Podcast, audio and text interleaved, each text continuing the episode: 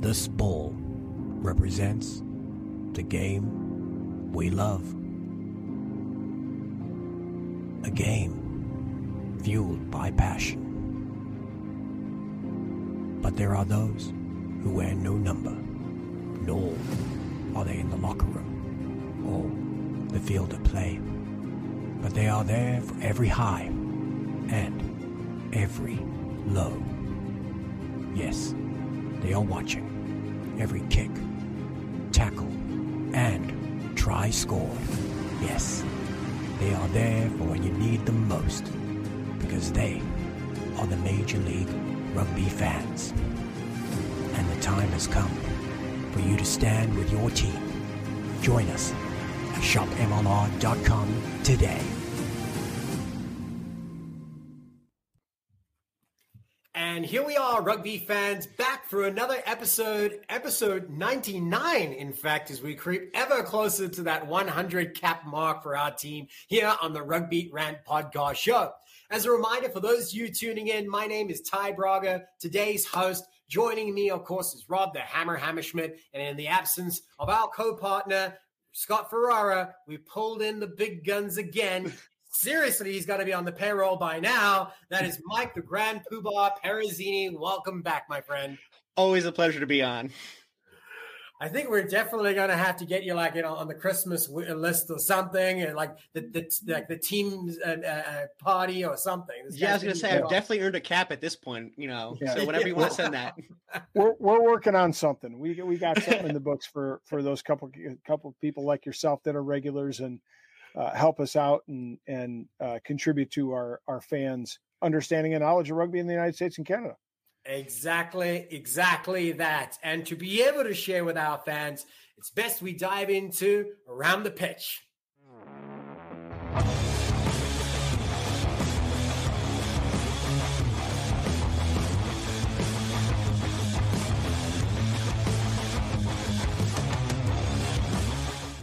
So, gentlemen, here we are to be able to give our pieces of newsworthy stuff folks should know about as rugby fans, whether it be on home soil or abroad. If we think you should know about it, we're going to share it, and we're going to do it. We're starting with Mike. What do you have to share, my friend?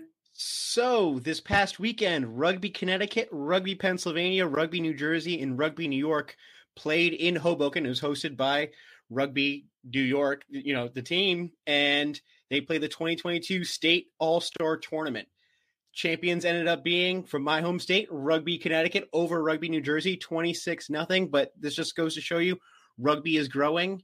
You know, there's you now have a point where, you know, you've got four states able to compete with one another fairly well. And it's great to see that, you know, it's happening at the youth level, it's being high school. So it's great to see young rugby players getting better, growing the game, and, you know, hopefully we see some of these guys make it into the M L R.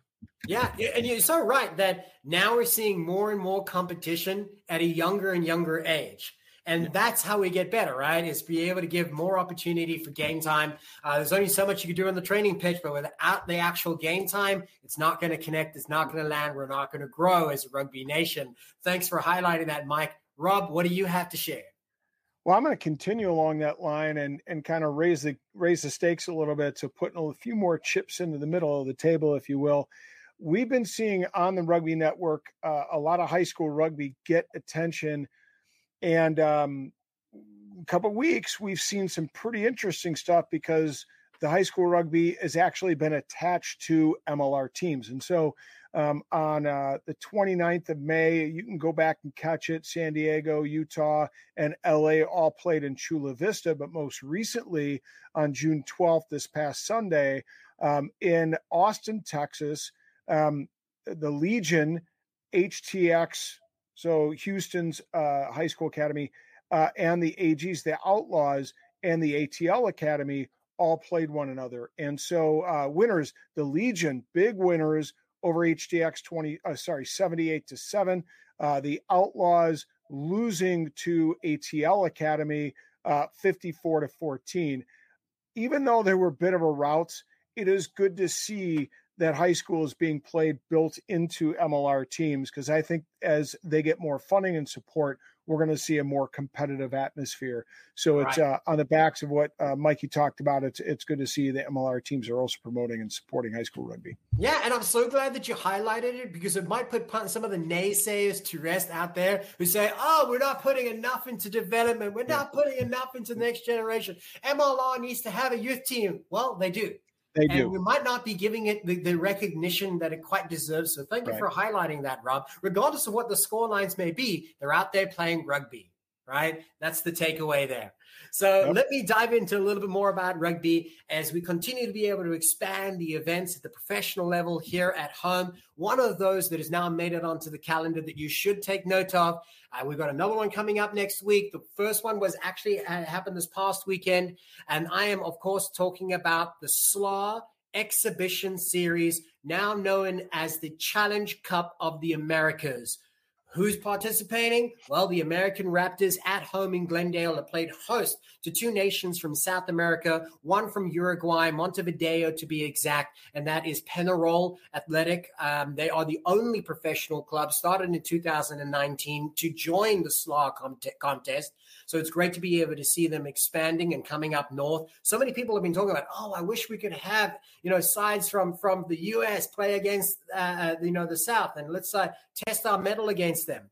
Well, that was certainly tested this week. Um, one of the big, well, the biggest test for the American Raptors came against the Jaguares fifteen. Uh, if you're not familiar with who they are, they are kind of a descendant from the Super Rugby side uh, of the Jaguares, who competed against the top uh, sides of New Zealand, Australia, and South Africa, uh, and also one side from Japan with the Sunwolves.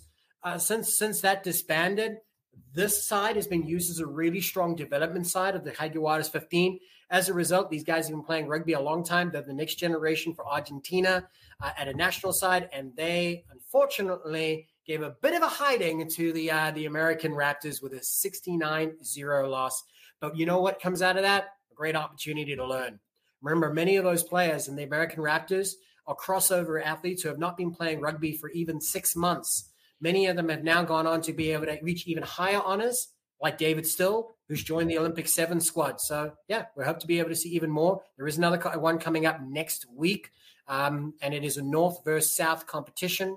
Um, B C Ravens competed against Peñarol. They actually beat them twenty-four to thirteen. That was the surprising win from an amateur side beating a professional side.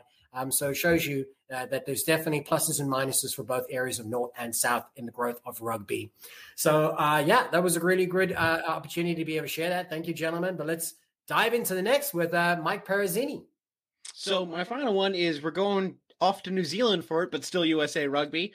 Um, the U S A women just played their second round in the Pacific Four Series, which pits them against New Zealand, Australia, and Canada. I believe they lost their first match against Canada, but this past weekend, they ended up beating Australia sixteen fourteen, so way to go, U S A Eagles. And, you know, this hopefully, you know, let's eke out, you know, maybe a, a nice little underdog win against New Zealand in their last game. All right, yeah, and it's great to be able to continue seeing this uh, the Pacific Four Series grow. It is new, but it's given them a tremendous opportunity to be able to test uh, the, the skills of the team um, because, of course, they have the Rugby World Cup coming up later this year, and it is New Zealand, yeah. so it's great to be able to see them playing that side, climatizing and getting really comfortable with one another. Um, great job, and I hope that fans will tune in later this year. It's really going to be some exciting rugby. Women's rugby has grown tremendously over the last yep. couple of years. So it's great to be able to see America and Canada a part of that journey to the top. Rob Hammerschmidt, what else do you have to say? Yeah, well, I, I wanted to just pick up a little bit with Mike. I, I wonder if the U S women will benefit, and Canadian women for that much, uh, that much are uh, going to benefit from having spent a little time in New Zealand. Here, when we when they go back down there in the fall to play in the World mm-hmm. Cup, um, it it maybe there's a method to the madness on behalf of uh, the the U S A women's side. Nevertheless, I want to bring it back home here uh, to Major League Rugby. Um, big announcement this last week: New Arca Labs is announced a partnership, or the M L R announced a partnership with New Arca Labs. Don't know the terms of it, and there's not a lot of details as what is going to evolve, but I'm sure we'll get more and more as it emerges, because it's really something that was announced here to set up for next, you know, uh, next season. But um, basically, New Arca Labs uh, in, engages in N F Ts, non-fungible tokens. Uh, basically, what we know is that uh, they're going to do uh, digital promos and collectibles, player packs, um, that people can collect and trade. And they think that some of those player packs, when you buy them, might have, like, you know, um, little bits in there where you can get autographed, you know, balls or autographed jerseys or some other items from players. Um, but uh, basically it suggests that these can be traded back and forth, and um, that this is another way for M L R fans, people like me uh, and you and Ty and Mike, and the, even the big guy, can connect with the guys that they're watching on the weekend. So um, it's good news that there's another major um So it's kind of like uh, getting that rookie card from, uh, you know, whatever Major yeah. League Baseballer, yeah. um, you know, in the beginning of their career. And, yeah, it's an interesting way to be able to engage fans again. Uh, it shows you that M L R is continuing to embrace technology and, you know, yeah. kind of stay up to par with what's happening in the world. So it's great to see. Yeah, and and let's hope, by the way, that that this might be something more on the par with what kids might be able to afford, you know. You're right. Um, that's that's that, a key factor. Yeah. yeah. Right. Like we, we, we, and I'm, I'm the idiot that buys, you know, the game worn jerseys that a lot of the teams have been pushing out. I should expect to get my new military jersey from NOLA coming in very shortly, but you know, that the idea is to get kids to support, engage with players. And I think this, hopefully this will be a more affordable way to do it. Yeah. Well, we'll definitely be, uh, be watching that. Um, And I wanted to take uh, the opportunity to highlight U S A Rugby again, as we, uh, before we head out of this piece.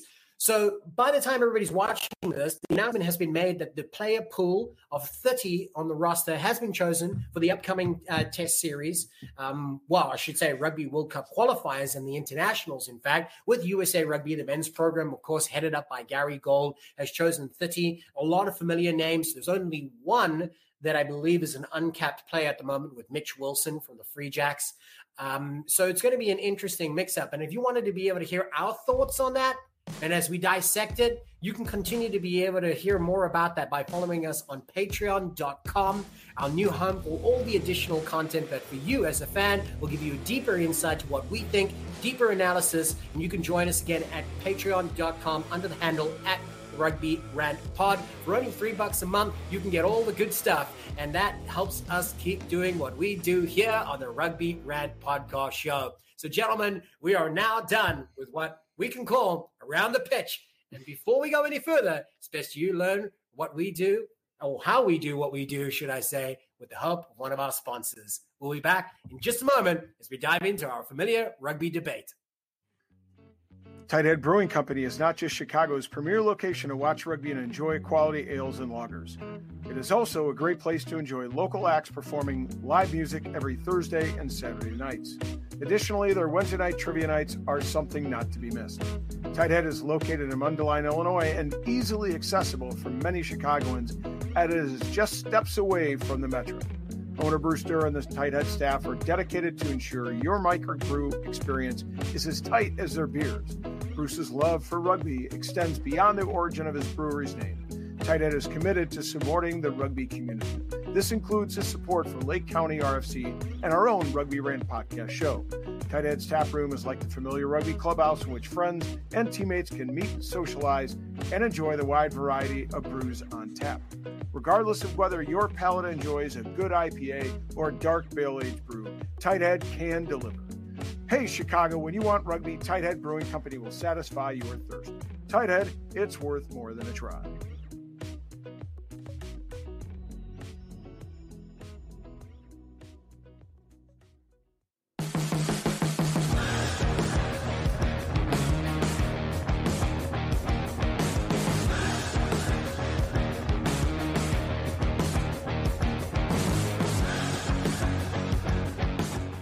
Welcome back, rugby fans. It's time for the familiar rugby debate episodes. And on this occasion, we're going to have a head-to-head competition here of sorts, because we got in one corner, Rob the Hammer Hammerschmidt, and in the other, Mike Perazzini on behalf of Scott Ferrara.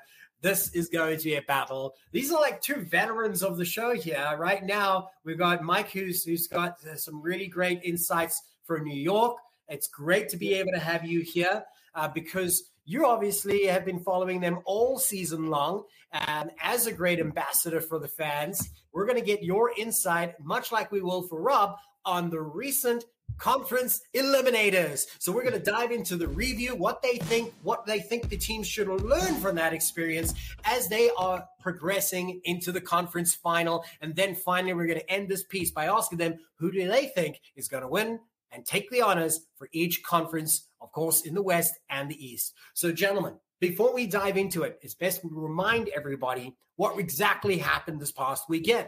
Well, obviously, with a tumultuous uh, time in M L R, surprisingly, San Diego rugby players got called back from what they thought was their vacation to be able to say, hey, guys, news, you're in the conference eliminator. So, well, um, but it was also, interestingly enough, on the back of a bye, because they had their bye week right at the end, so they actually had two weeks of no rugby. Was this a factor? We'll find out what you guys think, but we're going to ask them to review the two matchups, the first of which was Rugby New York versus A T L, and the score settled in the end at twenty-six to nineteen in favor of Rugby New York, who, of course, advanced to the conference final in the East. And then in the West, it was Seattle and San Diego, as I alluded to a moment ago, that competed for the honors there. San Diego certainly, um, as I mentioned, had some factors uh, in their disadvantage. So we'll learn what you guys think about that. But the score enter, enter, ended with an unflattering forty-three to nineteen in favor of Seattle Seawolves. So, gentlemen, time to debate. And we're going to open it up with our guest, as we usually do, Mike Perazzini. So, yeah, watching that, you know, Seattle, you know, or watching the Atlanta uh, Rugby New York game, it was just amazing. You know, first playoff win for Rugby New York, you know, it, you know, all those years, that, that heartbreak against, you know, San Diego, the heartbreak last year against Atlanta, this seemed like it was some sort of, you know, revenge going down there and winning big. Um, it was a very close game, you know, back and forth the first half. I think, you know, we scored those first few penalty kicks. And then I think they, uh, you know, A T L creeped back as well. And so it was within three points going into halftime, I believe. And, you know, to me, it just rang of, you know, what happened last year, where there was no tries. It was all penalty kicks. It, you know, it was come down, or that, that last minute try, that last gasp try by Atlanta. So I was, I was really worried. And then it seemed like, you know, Rugby New York came out of the gate in that second half, and it was amazing. Um, From, you know, the stats you could look at, you know, the territory, very even. Possession was very even. You know, scrums won, lineouts won, you know, tackles made, everything. It just was a very even match, a very great match to watch. And so great on Rugby New York finally winning, you know, hopefully moving forward. You know, a little bit extra that they needed before they got it. This yeah, time. and I'm, I'll say, you know, I think part of this has to do with their win against the Free Jacks the week before. You know, you right. go in kind of a confidence to, boost. Yeah, you go into New England, you get that nice win. You you know, you were resting some guys. Some guys, you know, you know, were kind of playing out of position. You go down to Atlanta, you say, you know, screw it, we're gonna we're gonna win by, you know, hook or by crook. And it seemed like they did it. And, you know, going forward against, you know, the Free Jacks, it's going to be fun to watch, I think. Yeah, absolutely. Um, and then your thoughts on the uh, this, the uh, San Diego-Seattle one? As for San Diego-Seattle, I think, as you were mentioning before, I, I think, you know, two weeks off was kind of, you know, a little too rough for them. Really, you got to think, you know, they got they probably got the call Mondays or Tuesdays when the M L R announced that, you know, L A was out. So all of a sudden, you've got literally having, yeah. having chatted to a couple of players, they were like, had plans they had to cancel yeah. to go see their families. They were headed to the airport. So at least, at least with Austin, you you know, they, Austin knew that they were out, and so, you know, you had, you know, Seattle's like, oh, we've now made, you know, they ended right. up winning, thing, thankfully, but, you know, they made it up, and like so extra. yeah. Yeah, a little extra. And then, yeah, now now San Diego going from, you know, cooling down to, you know, now you got to ramp it back up again. It, I just think it was, in not only that, but traveling to Seattle, I think it was a little too much for them. So, but it, it was good to see that they played. They, you know, it, you know, unflattering scoreline, but still, you know, a good game to watch. Excellent. Well, thanks for your for your notes there. Let's yeah. hand it over to Rob. What do you think? So I think it was interesting as I watched both games this weekend, it was a contrast in styles in the M L R. Mm-hmm. In the East, you were on Saturday treated to a you know typical Northern Hemisphere rugby match. You kick for possession, you kick for the corner, use a rolling maul, uh, very physical contest, um, but you really mind your possession. You don't put yourself on the back foot by trying to run it out of your own end. And I think Rooney found the secret sauce to winning against uh, Rugby A T L as something that they've done very well since last season when they were the first team to beat L A. They knew they had to slow uh, the team down. They had to slow A T L down. They had to, again, kick for possession um, and then and points in the corner, use a rolling maul, um, take points when they were on offer. And there was some debate with um, the uh, broadcast team about, you know, taking when they were six oh, taking the points to make it nine oh or kicking for the corner and try to use that rolling maul to drive it in. And they opted to kick for points. So I guess, um, you know, they really found, let's you know, keep the scoreboard ticking over. One of the most interesting things was that they actually changed the lineup from the time the lineup released to game time. Butch came in at eight. They left Geiger, Kyle Geiger at, um, at number two. Why? They knew it was going to be a physical contest.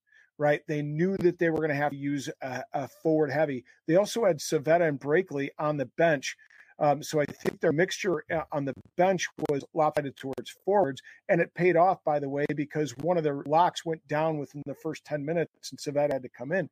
So, um, you know, Marty Veal perhaps uh, putting on his crystal ball, if you will, um, in that one. And so um, kudos to them for you know, finding the right formula and getting the right mix of players to make that happen.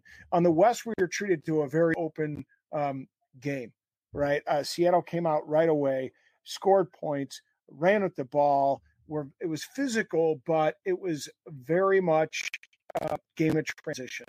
You know, kicking the ball, you know, returning the kick, finding gaps in the defense.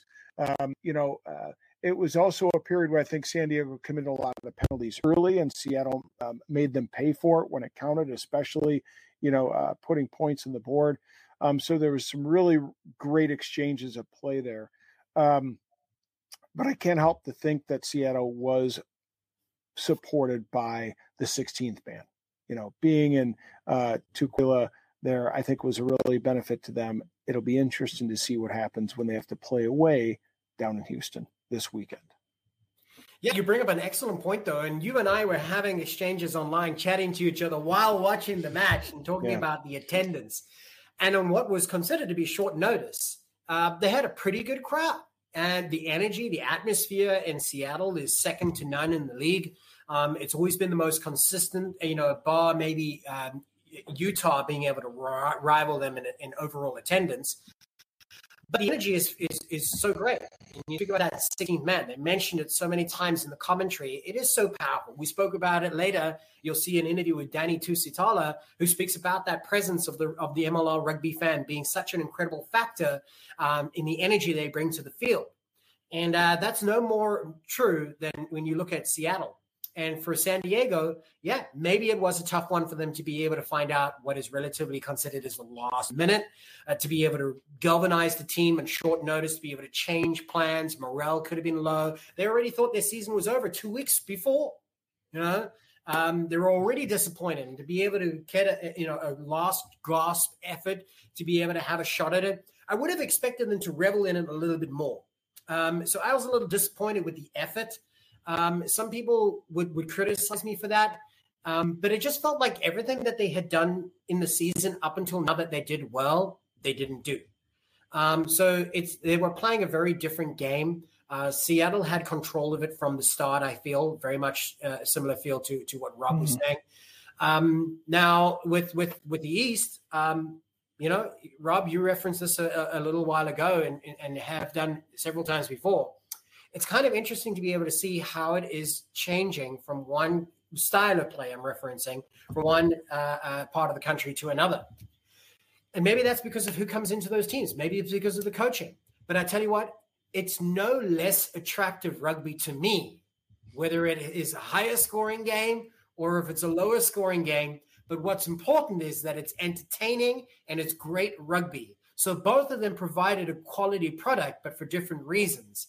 And as a rugby fan, you're spoiled for choice in, in, in the M L R. You got a little bit of everything. And as we continue to move forward and define what that style looks like, it's going to be interesting to see what it may look like. But this season has already been great. The conference eliminators out the way now. Rugby New York taking the honors on one side and Seattle taking the honors on the other. I got to set it up now, gentlemen. Who do we think is going to come away with it all in the conference final itself? Let's start with Mike. Your final thought there. So I'll go I'll go west first, and then I'll go east. I think it's going to be Houston. I, Houston has had this meteoric rise, you know, this season, um, going from what was it, last place last year, you know, bring in a new, all new coaching staff, you know, the South African style of rugby, you know, an almost like a mini bomb squad coming in. And that I think it, yeah, it's going to be Houston. They're definitely going to, you know, kind of mosey on up and use that physicality against Seattle instead of that, you know, West Coast kind of feel. So I'm going to say, I think Houston, and it's going to be, it's going to be a big score. I'm not sure what, maybe a two try score, but I'm, I'm thinking Houston. And then for the Free Jacks for Rugby New York, uh, is there any, you know, I, there's only yeah, one team I can like, pick, you know, hand, but, and heart, do they say the same thing? Hand, hand over heart, yeah, head and heart. They they are saying Rugby New York, and okay. It's I think Rugby New York by one score, whether that's you know a three, a five, right, or a so seven. So you think it's going to be within one, seven? It's I, it's going to be within seven. I think it's going to be a nice close one. You saw, you know, it seemed like there was this hump that Rugby New York couldn't get over this year, and that was beating the Free Jacks. You know, they lost to them twice at home, and it seemed like, oh crap, this is going to be, you know, right. This is going to be our hill that we're not going to be able to climb. And then, you know, last week or, you know, now two weeks ago, they go to the Free Jacks and end up winning and end up winning a defensive battle too. That was the other thing. You know, I think most of the scoring was done in the most or all the scoring was done in the first half. That second half was just pure defense, jackling, hard hits, mm-hmm. forcing guys out of bounds, stuff like that. It was amazing to watch, and I think, you know, they were resting players, so not everyone was there, not everyone was healthy. You know what? Going in, everyone should be ready to go. So I think Rugby New York has got that edge. They've got that mental edge as well. I think I don't think the Free Jacks lost a single game at home this past season, except for against, you know, Rugby New York. Maybe that plays a little bit into it. Who knows? But I'm saying Rugby New York by one score. All right. I like it. I like it. And, you know, uh, Rugby New York does does play a brilliant uh, uh, close game. They keep it tight, you know, when they have to. Uh, but they could also play that expansive game when they need to as well, especially with the New Zealand uh, influence that it has in the side, though, too. Uh, and, and, and Ellison and, and, and you know, uh, Pri- I mean, all the influence across the league. I was going to say, yeah, they, they play a very Northern Hemisphere style forward play where they'll beat you up front. Right. They'll let the forwards run. They'll, yeah, they'll kick it to the side and maul it back in. But, you know, that back line is is all Southern Hemisphere. It's pure Southern hemis- Hemisphere. Yeah. And even the Northern Hemisphere guys that are on it. Yeah. Right? Yeah.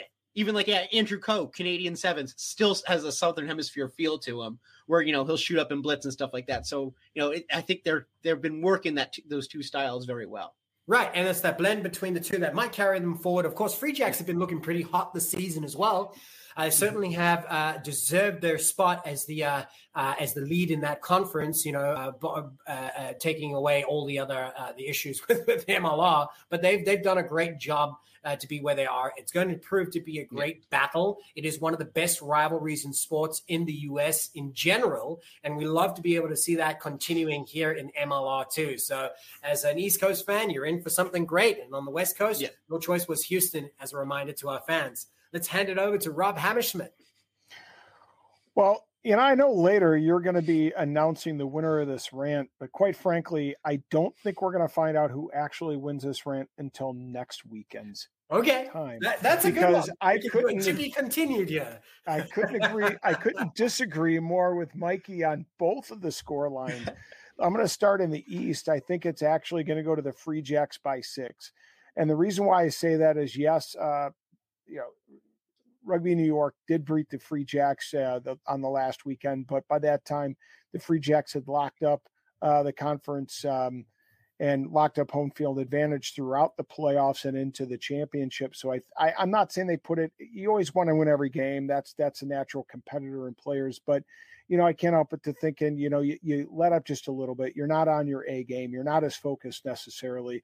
And again, to Rooney's credit, they kept it at a low scoring affair at twenty-one fourteen. And I think that's the key for them. If they're going to win, they've got to keep the Free Jacks, obviously, they've got to keep them probably under twenty, and they've got to keep the total score um, probably under thirty, I would say under thirty points. If they can do that, they're going to win.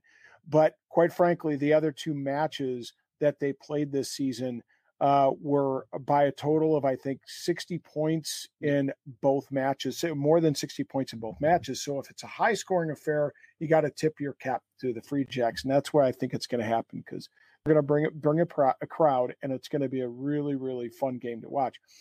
On the other side, uh, Seattle versus Houston. Again, I couldn't disagree more. I'm picking Seattle by twelve, and I'm picking them um, because here again, I Houston's got to keep the game uh, a low-scoring affair as well, probably under forty. Um, what's interesting is Houston hasn't kept an opposing team under twenty points prior or uh, since week ten. Okay. So going back eight weeks, they haven't been able to keep a team under twenty points. And I think that's going to be their key to victory. Seattle, on the other hand, has had a lot of high scoring affairs, and, and we saw it this last week. And I think we're going to continue to see it. They're going to go down there, and I think they're going to be on a high. They're they're uh, I think you're going to see some fans travel from Seattle, and, and I'm going with the away team in this one. I think they're going to win the, the, the, the, Western Conference and, and going to the final against the Free Jacks. It's an interesting one, though, and I like how Seattle by twelve. By the way, Seattle by twelve. That's my prediction. Seattle by twelve. Yeah, I think you mentioned that. Um, I mean, that's a pretty bold one, though, or maybe it's not. Um, yeah, I don't know if I should throw my prediction out now, though. You both have made really good points. But with Houston, um, I agree on the fact that they need to be able to keep the points low. Um, they're not. They haven't performed well when they've gone behind on points. They just haven't been able to cover the gap. Um, to that point, Free Jacks um, will will put the pressure on immediately right from the start. They want to get as many points on the board. So pretty much the tactic is is is the same for for for for both games. Is try to keep the scoring down in the first half and play the expansive rugby in the second half because the legs will be tired. It is the end of the season for most of these guys. The benches are a little bit thinner than they were when you started the season. You don't have the same amount of uh, uh, of gas in the tank that you once had. For for Houston, typically they have a history of running out of gas at, the, at this stage when it gets down to, to the end. Seattle, on the other hand, have a history of doing well under pressure. Um, so I think in that regard, um, I think it's in their favor. That being said, they, they don't have not typically over the last two seasons, in my opinion, traveled that well. Now, if you do think that there's going to be a whole bunch of Seattle fans rocking up, that might be a different story. Um, who knows, right? The, the Seattle fans traditionally do travel really, really well. And I hope to be able to see in both stadiums, no seats open, right? That's a dream. That's a dream for, for, for rugby as a whole, that you should be able to fill your the seats for uh, semifinal uh, uh, like this or knock, all knockout stages. I'm going to be bold enough to be able to give a prediction, though. I'm going with the Free Jacks as well, with a score of about, I would say, inside of seven on the win against New York. Um, and, and I think I'm going to go with Houston um, with about two or three if they can keep the scoring down in the first half. If they get twenty points against them in the first half, they won't make it back. So it's not much of a prediction on the West for me. I guess I'll know by halftime. Um, and I guess we'll know who the winner is of this rant come next week. Yeah.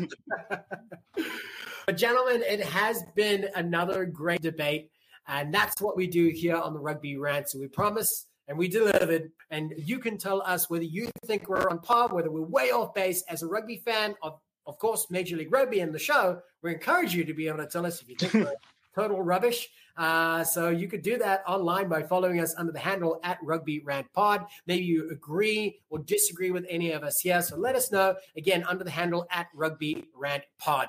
We want to be able to take the time to be able to highlight um, our guest here. I don't know if we can call him a guest anymore. Uh, yeah. Certainly our super sub, that's for sure. Um, oh. Mike, again, it's a pleasure to be able to have you with us. Um, and, and, and it's always a pleasure. I'm sure it won't be the last time that we see you. Uh, and I'm glad for that. Yes, it's always a pleasure to be on. Yeah, I'm glad, you know, I, I sneak in here every so often. I've, I've guess I've kind of tricked you guys and think that, you know, I kind of know about rugby. So it's, it's good that you believe me sometimes. We don't know, know a damn thing either. So you're in yeah. good company. It's a good thing you're on this show. Yeah. So, yeah, it is, it is a pleasure to be able to have you. You're always great fun. You're always a good laugh. Uh, and that's what really the show is about. Between myself, Rob, and Scott, we love doing this. Um, we do it purely out of the passion for the sport. And you're certainly one of those people as well, Mike. And for all the fans who continue to be able to tune in week after week, thank you for your continuing support. We really, just like the players, just like the organizations that support them, all of this is for you. Without you, none of this counts, and none of it will continue to grow. So thank you for your support to rugby in whatever form it may come, and continue doing it, because with all of us headed in one direction, that Rugby World Cup that seems far away now is going to be on our doorstep, and we continue to be able to see the next generation work closer and closer to that. And that's for you as fans and for any of you that support rugby players and the clubs out there. So on behalf of myself and the rest of the gang, thank you for tuning in. We'll be back in a few moments with Danny Tusitala from Old Glory D C in the Run, Pass, or Kick interviews, but not before we hear something from one of our sponsors. Thank you. We'll see you again soon. With over thirty-seven years of experience, American Rugby Outfitters have been dedicated to providing quality rugby gear to those who like to get dirty. The A R O team prides itself in delivering the highest quality rugby gear that will withstand the punishment rugby dishes out. Brands such as Adidas, Barbarian, Gilbert, Canterbury, and ProTech will deliver when the game gets tough. Whether you need team uniforms, boots, bags, field equipment, or swag for the Postmass Social, A R O is your source for quality rugby gear. They can set up your club or business with a team store like they did for us to ensure every member looks as good as the pros. If the international game is your vibe, A R O will carry you across the line with officially licensed gear from the Eagles, Springboks, All Blacks, England, Ireland, and Wales, amongst others. Visit rugby gear dot com and check out all that the folks from American Rugby Outfitters have to offer. Use the code rant fifteen to get a fifteen percent discount site-wide. As an added bonus, when the items in your cart are one hundred dollars or more, you get free shipping to anywhere in the continental United States. Don't forget to check out our line of Rugby Rant gear available exclusively at rugby gear dot com. Don't forget to use rant fifteen to get fifteen percent off of your order site-wide. American Rugby Outfitters, dedicated to the toughest demands in the world's toughest game.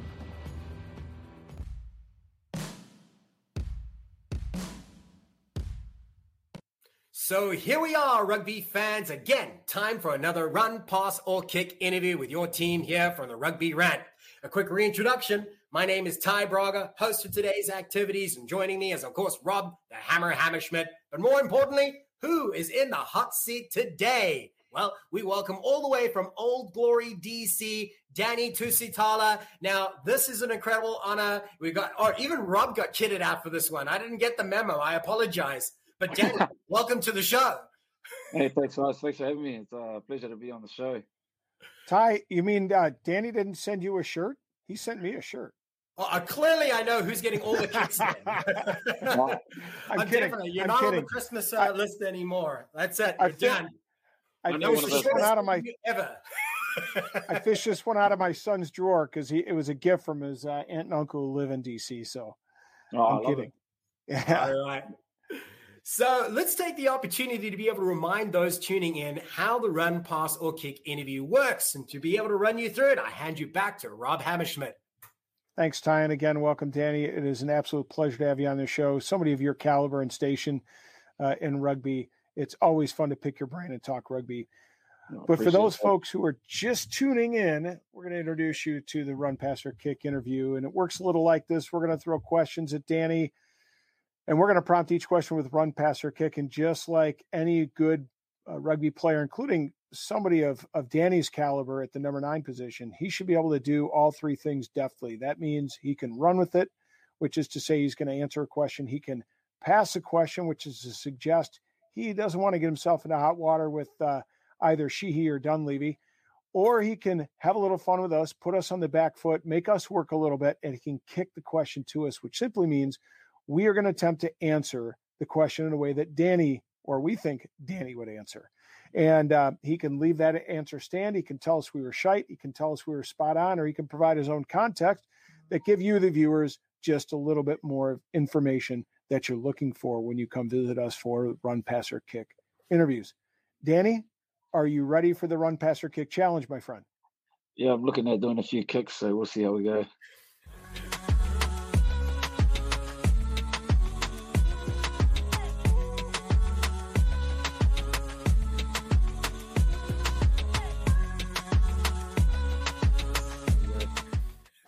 Remember, you're kicking a rock. All right. And you can direct your kick, by the way, Danny. If you want to kick it to Ty all day long, be my guest. All right. So we're going to start us off. We always like to have a little fun in the first one. Um, you're known for your flamboyant hairstyle, Danny. When you moved to the States, how hard was it for you to find a qualified stylist? Run, pass, run. Uh, run. I'll run. Um, it was pretty hard. But I eventually got there in the end and found someone to uh, give me a cheaper deal than, because um, it is a homemade homemade job. So I had to find someone here while my wife was away back home in New Zealand. So I uh, just lucky I found someone to, I guess, give up their time to put in all this effort to just turn this hair into blonde. So I like how he's ready and excited to answer that one. He's like, oh, man, you have no idea. Yeah, well, I've had it since twenty seventeen, so kind of figured out how I can do it myself, but I still haven't managed to do it on my own, so I always need someone else to do it. So if it's not my life, I've got to find someone who can actually do it. Did, did you recruit somebody like Stan South, maybe, or or somebody like that to take to hook you up? Nah, no way. Nah. Don't trust any of your mates. Nah, those boys just jumped on the same boat, but um, it's all good. They can join the boat.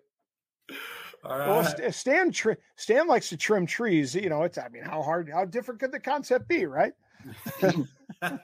Yeah, oh, I don't know. He, I've got a lot more hair than he does, so a lot more dye that has to go into this hair. Yeah, funny, funny stuff, and a, a good start. I can see this is going to be a, a, a good one. You got a good sense of humor. We're going to keep rolling with that. Um, but I always like to be able to take the opportunity to let fans know a little bit about the background of who we've got here with us. So let's run through a couple of your points in your rugby resume. And for those fans who don't know, obviously Danny is originally from New Zealand, um, Auckland, in fact, but played his rugby first in French Division Two. And I know we, we practiced this before the show, and I'm going to say it incorrectly, Aurillac. Oh, yeah. Well done. Uh, he's yeah, fine. I can Aurillac. See. He's just he's just saying that to be polite. Okay, I'll take it. I'll take it. But it does include uh, playing in Auckland, of course. Then you go on to Old Glory D C, uh, and then Hawke's Bay, which we're going to set up that in, in a moment, because it is important that you're playing a lot of rugby. And I want folks to be able to remember that, because your rugby resume goes even higher than provincial honors or state honors. Um, and you also had the opportunity to play with Samoa A, Uh, thirteen caps, onto Samoa, then Samoa Sevens program in two, which I also think was thirteen caps. So you got a lot of experience at all different levels of the sport, which is great about the M L R, that we've got this experience coming to us, and you're a perfect example of that. But with that in mind, your bio indicates that you are also playing in Hawke's Bay. We spoke about this beforehand, but I want folks to be able to know, you know, you don't just hang your boots up for the season now and you're done, right? I mean, in fact, folks don't know this. He's out on a plane back home to New Zealand tomorrow morning when we are actually airing this.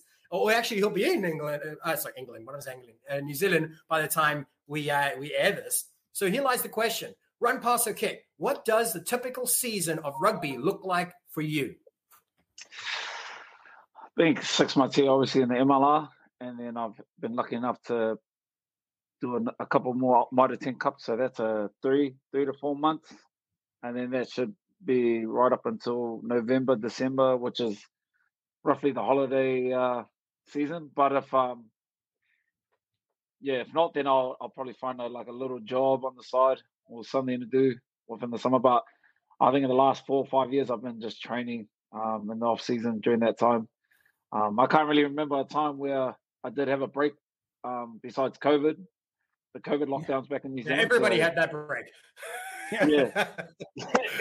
So I guess um, once the COVID lockdowns finished, um, that's when the rugby started back up. And then, you know, I think if it wasn't for COVID, you know, I, I definitely would have uh, got bored of rugby. But um, after that, long stint of just sitting at home, being locked in our homes, it's uh, you know, definitely made me grateful and um, make make me appreciate playing rugby every day or doing what I love every day. So no, I'm lucky. Yeah, one hundred percent. I think it you know, that lockdown gave everybody an appreciation for the things they missed. I know I was watching another podcast you were on, and you talked about having to organize your family to get some training sessions in uh, yeah, during yeah, the yeah. COVID lockdown. Yeah, it wasn't easy. It wasn't easy for the first, I think, three weeks. But then obviously they they realized that there's nothing else to do. And yeah. you can only watch YouTube. You can only watch Netflix for so long and until you – so I guess the body starts telling you you need to get outside and do some exercise. So, um, you know, I was very fortunate and lucky that I had a big family in the lockdown. So um, about fourteen of us. So – And, um, yeah, we were just able to train outside in the front yard while the kids were all running around. And uh, lucky enough that during our lockdown, we had great weather during that time. If it was, if it was winter, I think we would have struggled throughout the whole time. Yeah. Well, I, I want to talk about that a little bit. You mentioned, um, you know, your family and having the kids out in the yard and running around and having a good time with the family. Run, pass, or kick. As a family man, how much of a challenge is it to keep one foot in New Zealand and one foot in the United States? Yeah, it's been a challenge. I, oh, I'll run. Sorry, I'll run with this. Okay. Um, I think uh, I think it has been a challenge uh, just to come here six months and then sort of base your life outside of America after the six months is done. Is It is pretty tricky, but I, like I said earlier, I am pretty lucky that I've been able to do a few Mitre ten Cups on the way home. So, Um, I think it'd be a little bit harder for me if I went home and I had six months of nothing. So I would, I would actually have to go and find a um, a job, a day job, and you know, and on top of that, train as well, um, which I don't mind uh, doing. But uh, it's a hard balance. But you know, I guess that's all a part of the journey and the challenge that you know the sport brings, um, especially in its growing stages here in America. So. Um, you know, hopefully in the, the near future uh, becomes a twelve uh, all year round thing and all year round contracts for you know not only myself but for everyone in the league. So yeah, I mean, we hope to be able to see rugby grow to that where every player is a full time contract and the rugby calendar is continuously expanding. I mean, people actually argue that there's too much rugby, you know, but obviously we would say otherwise. Um, yeah. But it's a great opportunity for, for, for guys like you who have the ability to be able to go between North and Southern Hemisphere, right? Uh, to be able to keep playing rugby. I mean, it sounds like it's ten months of your year is pretty much full. Um, so, you know, I'm always curious, guys like you who come from New Zealand and those that come from South Africa or England or wherever it may be, how do they get to be playing rugby here in the U S? Run, pass, or kick. Tell us about that journey. I'll kick that to you, Ty. Well, I don't know your life story, but I'll give it a go. Uh, and, then, and, then, and then I'll give it my side. Oh, um, um, yeah, really good in this question of four. So. Danny, he was hoping that ball would dribble uh, into the try zone. and and he yeah, that ball's gone dead, dead, by the way. Yeah. Restart that. um, so, you know, it's an interesting journey. For, for what I have learned is that the story is kind of different for each person. But one thing that is common is that the league will reach out and and you'll hear a lot from other players in the league too. You know, you'll know mates of yours who have come over and the, the word spreads and you'll say, hey, what's it like? And even like this, even Mike Lash, you know, from, from New Zealand said it was the same thing, right? You know, he, he got heard about it, watched with a, with a, a cautious eye as the league started, continued to develop, little whispers, oh, they're actually playing rugby in the U S. And then you get to know a few people that have actually gone over and tried it. Um, I, I wouldn't be able to speculate as to what was the turning point that said that, but maybe how you learned about the M L R and how you heard from other people was kind of similar. It, did you did you find that you found about the M L R like through other people maybe that had been here?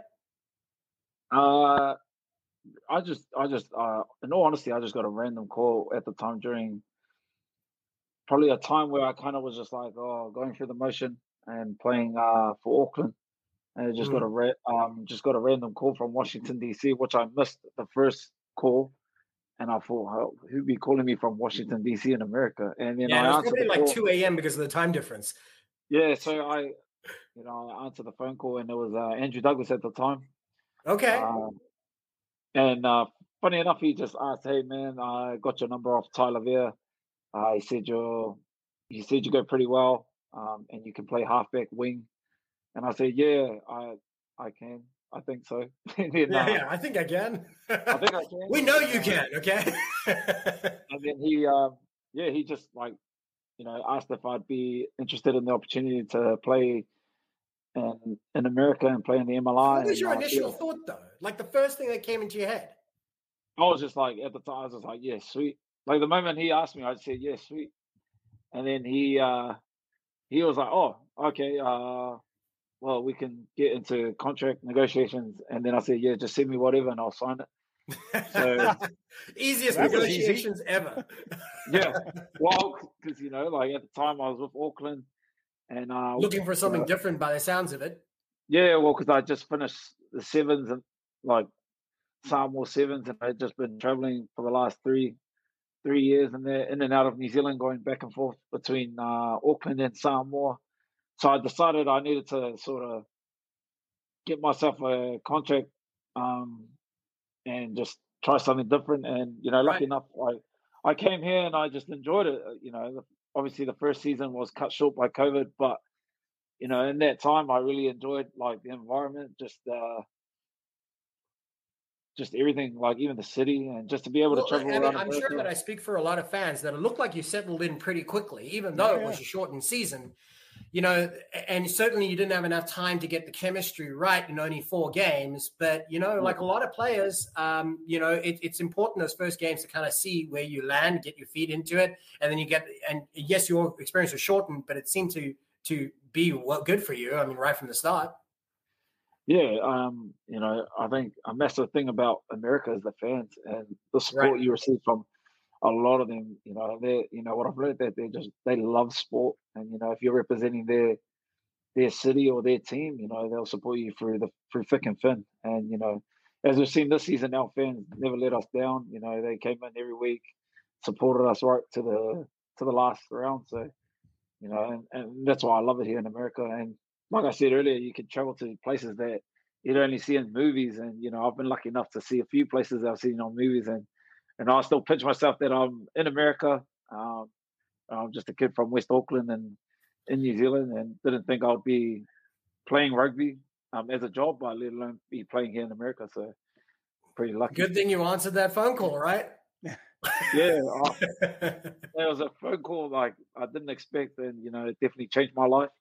And then, uh, yeah, I was, you know, three years on, I'm still here. So I'm, I'm happy to be here.